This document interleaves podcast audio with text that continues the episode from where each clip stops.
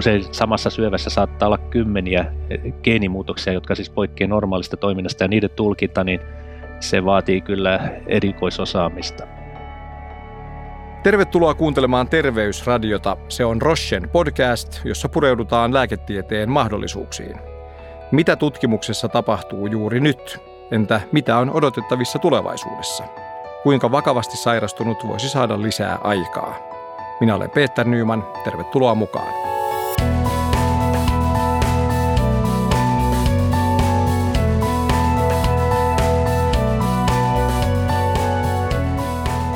Tänään puhutaan syövän diagnosoinnista ja genomiprofiloinnista. Mitä mahdollisuuksia, mutta toisaalta myös haasteita diagnostiikan kehittymiseen liittyy. Koronavirustilanteesta johtuen tänään keskustellaan etäyhteydellä. Tervetuloa Terveysradioon Suomen suolistosyöpäyhdistys Koloresin toiminnanjohtaja Jenni Tamminen Sirkiä. Kiitos. Sekä Turun yliopistollisen keskussairaalan syöpätautien ylilääkäri professori Heikki Min. Kiitos. Jakson loppupuolella kuullaan vielä Roschen lääketieteellisen johtajan Anssi Linnankiven näkemyksiä.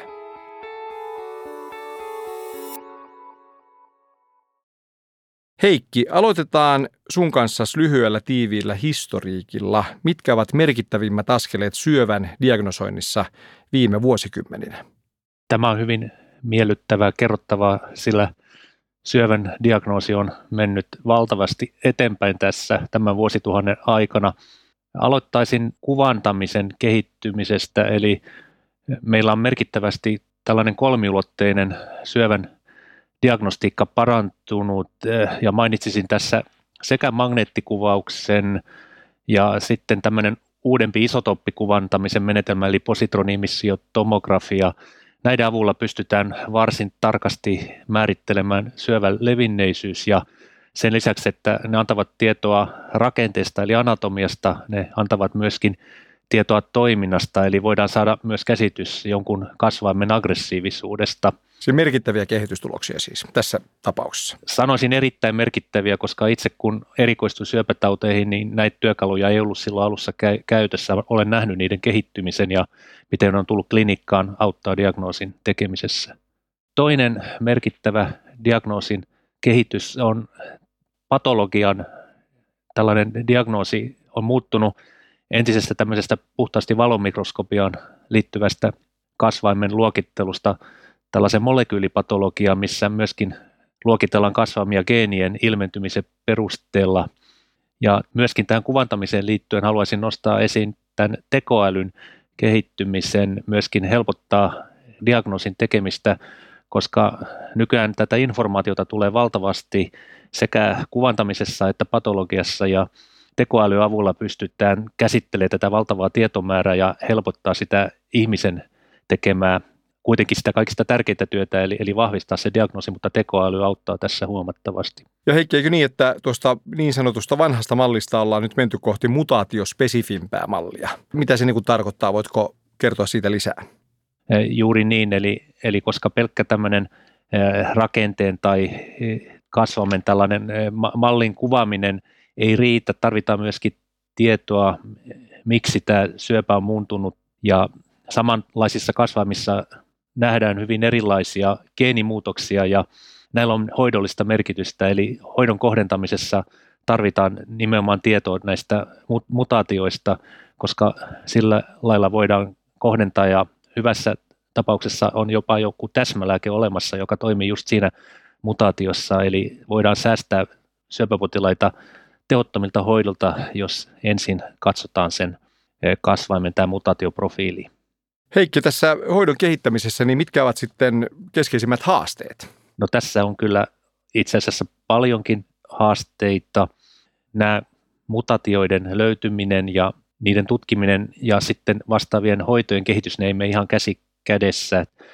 Tiedetään, kuinka hidasta uusien hoitomenetelmien tuominen klinikkaan on ja se vaatii yleensä hyvin suunniteltuja kliinisiä tutkimuksia ja nämä ovat aika kalliita. Tavallaan tämän löydöksen, mikä on tehty esimerkiksi jossain perustutkimuksessa tai laboratoriossa, niin sen siirtäminen klinikkaa hidasta, koska sen hoidon löytäminen ja, ja, ja validoiminen, se vaatii tämmöistä lääkekehitystyötä ja lääketutkimuksia. Ja näitähän sitten taas säätelevät viranomaismääräykset, jotka vaihtelevat jonkun verran, mutta käytännössä ne ovat globaaleja ja ne ovat tarpeen ennen kuin voidaan ottaa uusi hoitomenetelmä käyttöön. Hyvä Heikki, puhutaan paljon nykyään geenitesteistä, kuten tiedämme. Testien käyttökohteet vaihtelevat tietysti paljon. Osa keskittyy esimerkiksi testattavan henkilön suvun syntyperän selvittämiseen tai elämäntapaan liittyviin asioihin. Ja toisen osan geenitesteistä muodostavat sitten esimerkiksi vakavan sairauden, kuten syövän hoitoon liittyvät kattavat genomiprofiloinnit. No pähkinäkuoressa, mitä siis genomiprofilointi loppujen lopuksi niin kuin on ja miten se voi auttaa syövän diagnosoinnissa? Tämä on tosiaan verrattain uusi menetelmä, joka syventää tätä ymmärrystä sen kasvaimen tyypistä ja leviämistaipumuksesta.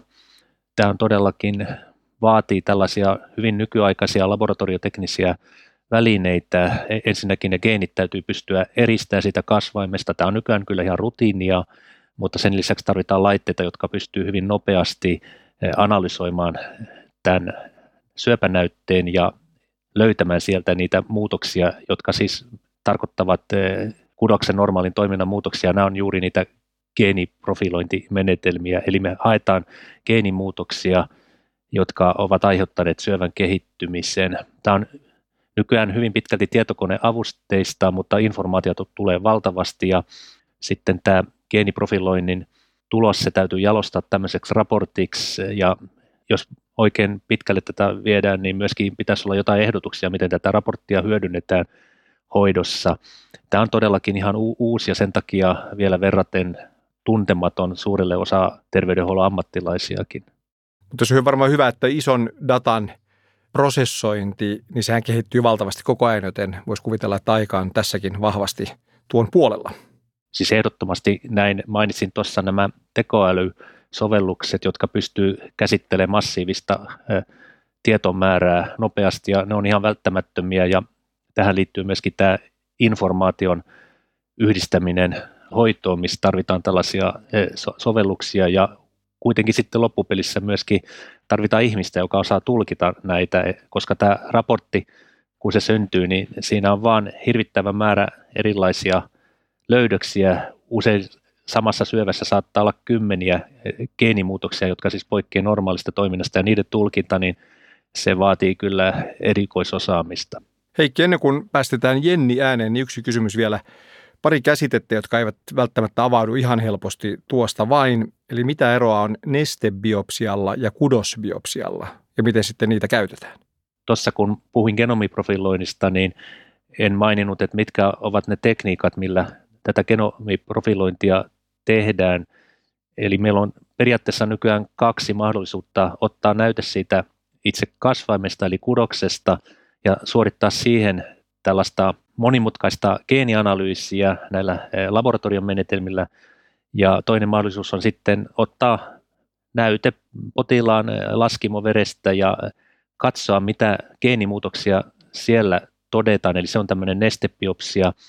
Ja totushan on, että tällainen pahalatuinen kasvain, niin se ikään kuin hilseilee sitä solujätettä ihmisen verenkiertoon ja käytännössä kaikkien syöpien toteamisvaiheessa niin ne hilseily tuottaa verenkiertoon tällaisia muutoksia, jotka voidaan sitten tällä nestebiopsialla todeta. Ja tässä on suuri ero tässä neste- ja kudosbiopsiassa siinä mielessä, että nestebiopsia voidaan ottaa tosiaan tavallisessa laboratoriossa, missä otetaan verinäytteitä ja sitten se analysoidaan. Ja kudosbiopsiahan vaatii yleensä potilaan, hyvin usein potilaan nukuttamista ja, ja leikkaustoimenpiteitä, eli se on huomattavasti eh, työlämpi, mutta toisaalta on huomioitava, että kudosbiopsiassa on yleensä enemmän niitä muutoksia, koska se on ikään kuin edustaa sitä kasvainta eh, sellaisena kuin se on siinä paikallisesti. Ja taas verenkierrossa saattaa olla vain tiettyjä rajoitettuja muutoksia, mitkä se kasvain on aiheuttanut. Et itse asiassa se, missä nestebiopsia on hyvä, että jos syöpäpotilasta seurataan hoitojen aikana, niin voidaan eh, aika helposti sitten verinäytteistä nähdä hoidon tehoa ja eh, tätä voidaan myös käyttää hyväksi hoidon suunnittelussa, että ei tarvitse altistaa eh, potilasta uudestaan tämmöiselle biopsia- tai leikkaustoimenpiteelle tai kudosnäytteen otolle. Ja toisaalta, jos on kulunut paljon aikaa sitä leikkauksesta, niin tämä syöpäkasvain on voinut muuntua ja silloin tämä nestebiopsia, joka on tuore, edustaa sitä nykytilannetta ja tavallaan tämä kudosbiopsia, joka otettiin hoidosuunnitteluvaiheessa tai kun potilas leikattiin, niin oli tavallaan jo historiaa siinä mielessä, koska nämä saattaa muuttua aika lailla nämä kasvaimet, kun niitä hoidetaan. Heikki, kiitos. Eli äänessä Turun yliopistollisen keskussairaalan syöpätautien ylilääkäri professori Heikki Min. Ja nyt päästetään ääneen Jenni Tamminen Sirkiä, Suomen suolistosyöpäyhdistys Kolorisin toiminnan johtaja.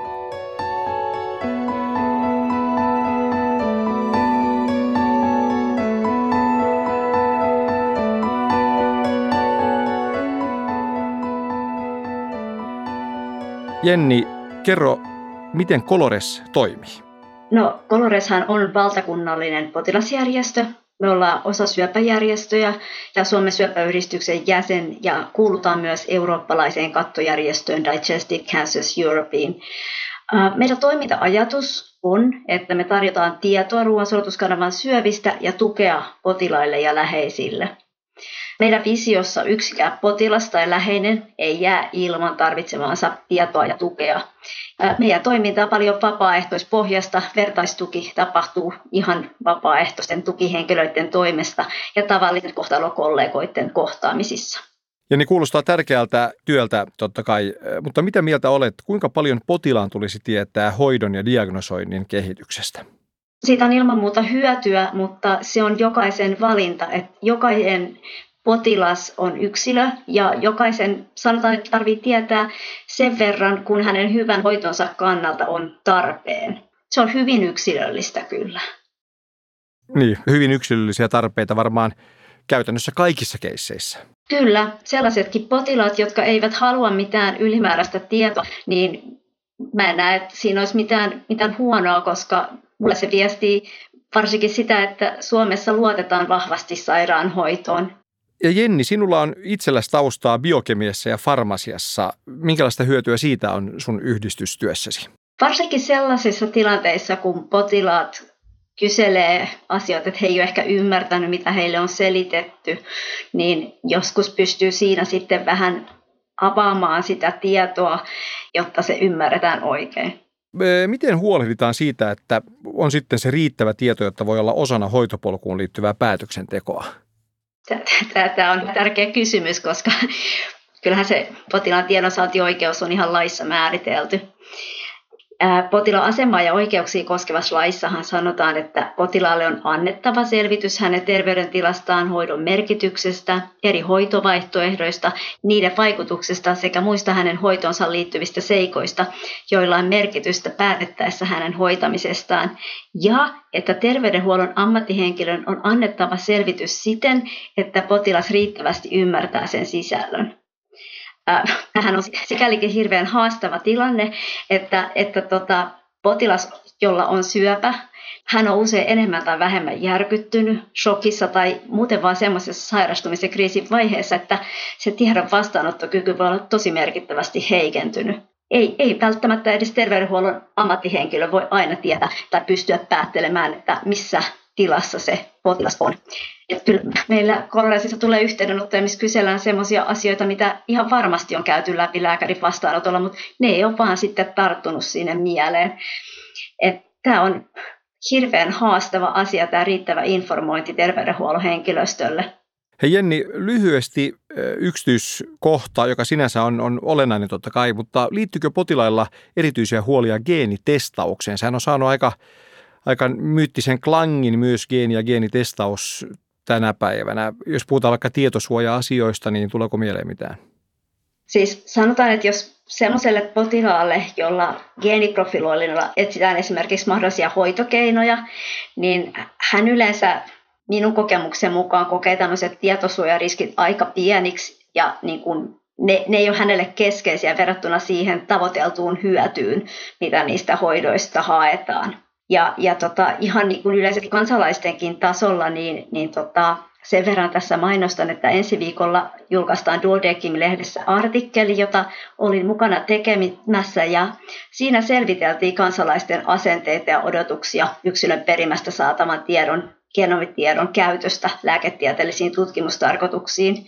Ja tämä oli valtakunnallinen kyselytutkimus, joka tehtiin viime vuoden tammikuussa. Ja, ja tota, tiivistäen niin tässä, tässä todettiin, että perinnöllinen sairastumisaltius kiinnostaa kansalaisia ja lähtökohtaisesti kansalaiset suhtautuu genomitiedon keräämiseen ja käyttöön myönteisesti.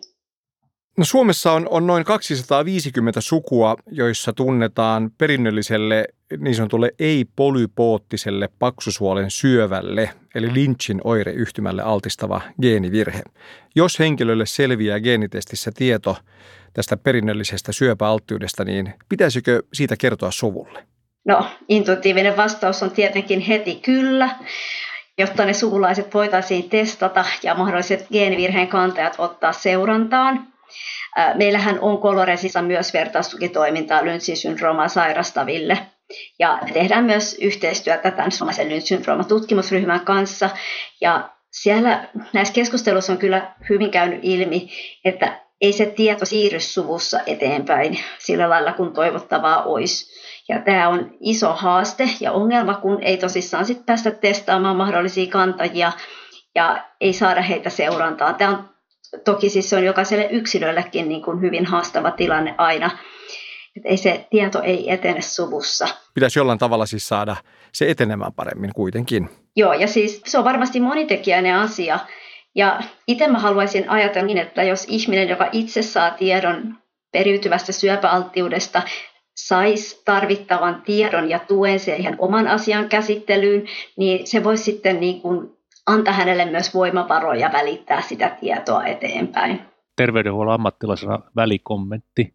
Jos meillä tulee tällainen potilas meidän vastaanotolle tai todetaan, että hänellä olisi esimerkiksi tämä Lynchin syndrooma tai joku vastaava perinnöllinen syöpäalttius, niin me suositellaan aina tällaiselle potilaalle tällaista perinnöllisyyslääketieteen asiantuntijan arviota, eli potilas ohjataan perinnöllisyyslääkärin vastaanotolle, jossa tehdään tällaista sukuselvitystä ja tietenkin sitten myöskin pyritään selvittämään, ovatko potilaan läheiset ja sukulaiset valmiita ottaa vastaan tämmöistä tietoa, eli nämä on hyvin yksilöllisiä herkkiä asioita, eli, eli näissä on varsin erilaisia ratkaisuja, mutta ilman muuta tämä asia kuuluu selvittää. Mutta hyvä kuulla myös Heikki, kun sanoit, että systeemi on siis olemassa kuitenkin. Ehdottomasti, ja tällaiset potilaat, totta kai heille täytyy antaa lisää tietoa näistä riskeistä ja ohjata tarvittaessa läheiset ja sukulaiset selvittelyihin. Hei, saanko vielä tähän, tähän tota, täydentää semmoista, eli siis on, on tietoinen, että nämä systeemit on olemassa ja mun käsittääkseni ne toimii hirveän hyvin, että haastehan tässä on se tavallinen ihminen, joka sen asian kanssa painii. Että niin, varsinkin meidän toiminnassa mukana olevilta lyntseiltä kuulee, että esimerkiksi tämmöinen nuori aikuinen kipuilee sen asian kanssa valtavasti, että meneekö hän testattavaksi vai ei. Ja hän saattaa tehdä sen päätöksen, että hän ei mene testattavaksi. Ja sitten hänestä eteenpäin se tieto ei ikinä sitten niin kuin välity, että onko hän kantaja ja niin kuin kliininen järjestelmä siellä taustalla, se on hyvä ja se toimii, niin tavallaan, että saataisiin se järjestelmä, joka kannattelee sitä ihmistä siinä järjestelmässä niin toimimaan paremmin, niin se on se, se mitä me haluttaisiin saada aikaiseksi.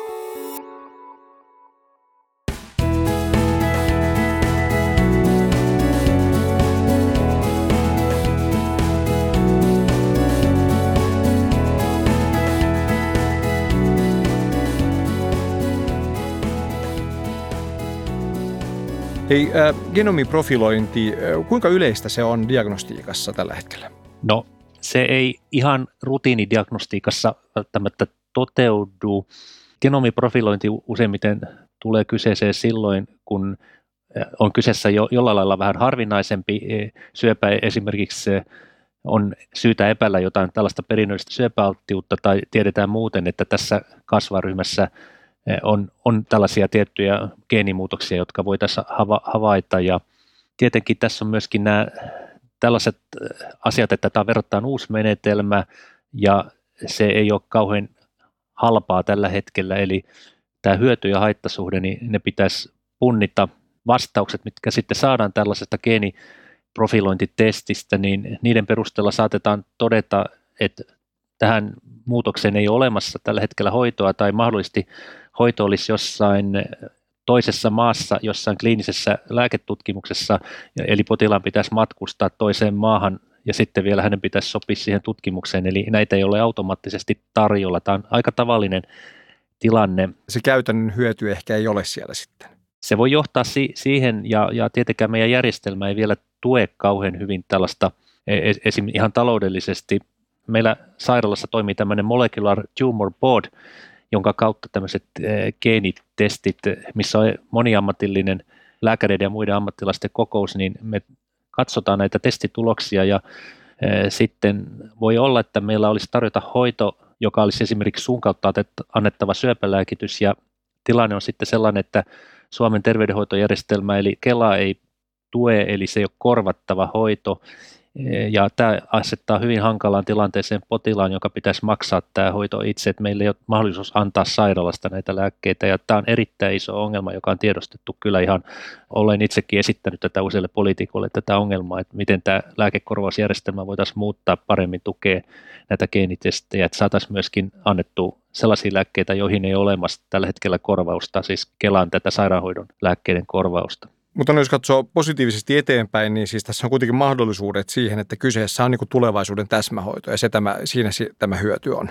Ehdottomasti. Tämä edellyttää joitain lainsäädännöllisiä muutoksia, joista on jo keskusteltu. Nyt tässä oli pitkään tämä sote-ongelmatiikka, mikä vei paljon paukkuja näiltä poliittisilta päättäjiltä ja nyt on tullut tämä korona-ongelmatiikka, eli itse toivoisin tällaista vähän rauhallisempaa vaihetta, jolloin voitaisiin esimerkiksi tähän kysymykseen hallituksen ja eduskunnan lainsäätäjien taholta paneutu ja, ja laatia uusi malli, miten näitä voitaisiin korvata näitä hoitoja tulevaisuudessa. Heikki ja Jenni, tässä on mediassakin esiintynyt näitä eh, tietoja tai tästä kehityksestä on kerrottu. Eli Suomi on viime vuosiin asti ollut korkealla syövänhoidon tilastoissa. Nyt kuitenkin on ollut viivettä esimerkiksi täsmähoitojen korvattavuuksissa. Ollaanko tilastoissa kärkisijoilla myös viiden tai kymmenen vuoden päästä vai, vai onko nyt suunta alaspäin? Mä oon perusluonteeltani optimisti ja niin olen myöskin tässä ja tunnen tämän Suomen syövänhoidon järjestelmän varsin hyvin. Tämä on pieni maa siis maantieteellisesti iso, mutta väestöpohja on aika pieni ja meillä on se etu tässä maassa, että meillä on hyvin koordinoitu tämä hoidon saatavuus. Se toki on jonkun verran alueellisia ero, eroja, mutta ne on pienennettävissä edelleenkin. Nyt kun meillä on tullut tämä tämä syöpäkeskus, eli meillä on alueelliset syöpäkeskukset jo toimii siis viidessä eri eh, yliopistollisessa sairaanhoitopiirissä ja nyt on tämä kansallinen syöpäkeskus perustettiin viime syksynä ja jahka se saadaan toimimaan kunnolla, niin voidaan edelleen parantaa tätä hoidon koordinointia ja saatavuutta. Että meillä on tosiaan nämä biopankit, meillä on erittäin korkeatasoinen eh, rekisteritutkimus, eli, eli täällähän on mahdollisuus erilaisten rekisterien avulla saada hyvin arvokasta terveystietoa ja voidaan hoidon vaikuttavuutta tutkia rekisterien avulla ja myöskin parantaa sitä tämä telemedisiina, joka nyt on aktivoitunut valtavasti tämän koronaepidemian aikana. Me ollaan nyt itse asiassa kuukaudessa siirrytty käyttää ihan toisella tasolla telemedisiinaa ihan täällä eri syöpäsairaaloissakin ja paluuta entiseen ei ole, eli telemedisiinan voittokulku jatkuu ja siihen liittyvät tällaiset digihoitopolut, eli me siirrytään yhä enemmän potilaan kanssa keskustelussa etäpalveluihin ja meillä on esimerkiksi tällaisia alustoja, joiden avulla potilas voi keskustella online terveydenhoitoyksikön kanssa ja meillä on niistä jo hyviä kokemuksia itse asiassa ja monet muutkin sairaalat on pilotoineen näissä, eli mä uskon, että me pysytään edelleenkin kärkisijoilla. Meillä on erittäin sitoutunut ja koulutettu työvoima ja, ja pidetään vain huolta, että tästä työvoimasta ja, ja koulutuksesta niin, ja myöskin tuetaan tutkimusta, eli, eli tavallaan katsotaan tulevaisuuteen, että terveydenhuolto, se on asia, missä Suomi voi olla ihan edelleen maailman kärkisijoilla ja uskon tähän, jos vaan tahtoa päättäjiltä riittää. Kiitos Heikki, kuulostaa hyvältä ja annetaan kuuluisat viimeiset sanat Jennille. Millä mielellä, Jenni, sinä katsot tulevaisuuteen järjestöpuolella? No ihan ensin on ihana kuulla, että, että tota, syöpäpotilaita hoitava lääkäri on noin optimistisella mielellä, koska optimistisella mielellä olen minäkin.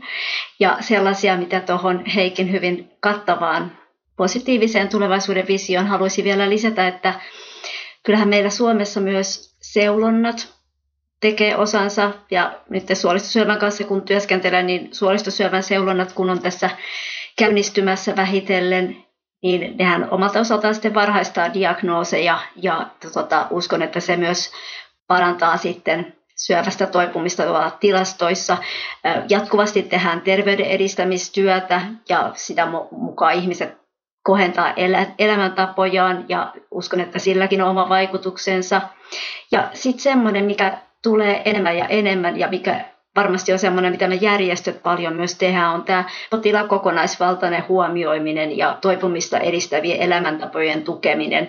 Että kyllä Suomi syövänhoidon huippumaana tulevaisuudessakin, niin se varmasti tulee olemaan sitä julkisen ja kolmannen sektorin yhteistyötä ja valosaa tulevaisuutta. Kiitos. Äänessä Suomen suolistosyöpäyhdistys Koloresin toiminnanjohtaja Jenni Tamminen Sirkiä ja sitä ennen Turun yliopistollisen keskussairaalan syöpätautien ylilääkäri professori Heikki Min. Kiitos kummallekin. Otetaan vielä hetkeksi keskusteluun mukaan vakiokommentaattorimme, eli tervetuloa Terveysradioon Rochen lääketieteellinen johtaja Anssi Linnankivi. Kiitos.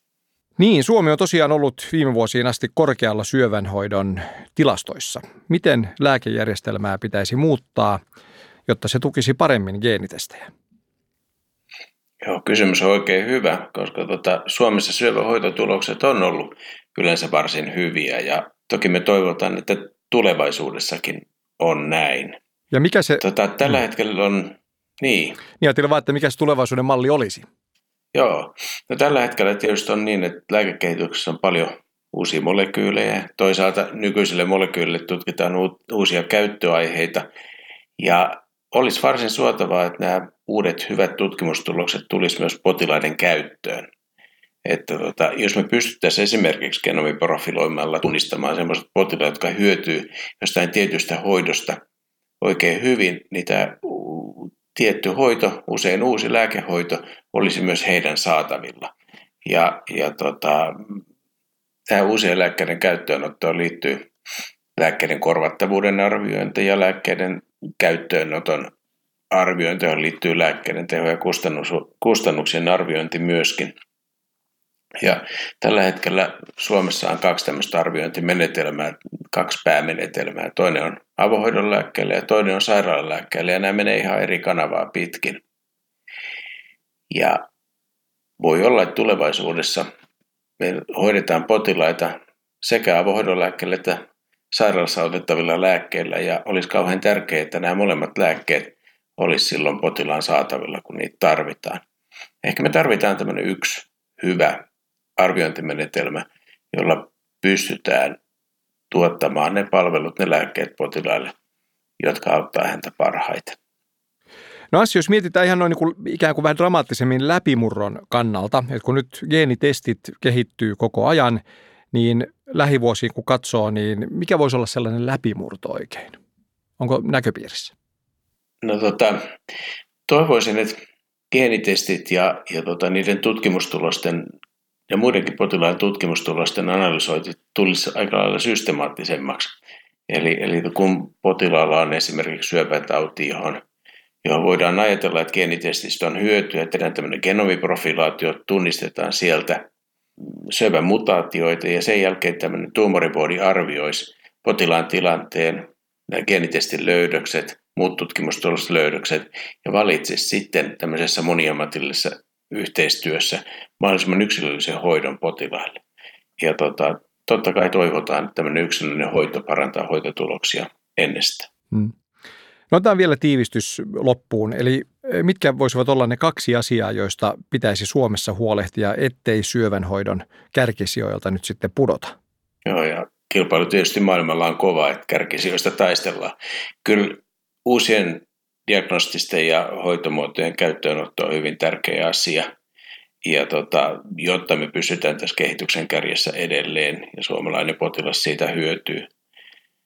Ja toinen ehkä sitten semmoinen asia voisi olla, että me pystyttäisiin Suomessa kehittämään tämmöistä koko valtakuntaan yhdenmukaista hoitoa ja uusien lääkkeiden käyttöottoa ja, ja tota, myös niin kuin parantamaan hoitotuloksia niin, että niitä pystytään esimerkiksi maan sisällä vertailemaan ja, ja tota, myös kans, pärjätään, että näistä hoitotuloksista pystytään tekemään hyvää kansainvälistä vertailua tulevaisuudessakin. Hyvä. Lopetetaan näihin hyviin sanoihin. Kiitos Anssi. Kiitos. Ja kiitos sinulle, että kuuntelit Rochen terveysradio-podcastin. Jos tykkäsit jaksosta, pyytäisimme yhtä asiaa. Kerro tästä ohjelmasta kaverillesi. Löydät kaikki jaksot Spotifysta ja Apple Podcasteista. Tämän podcastin on tuottanut Jaksomedia.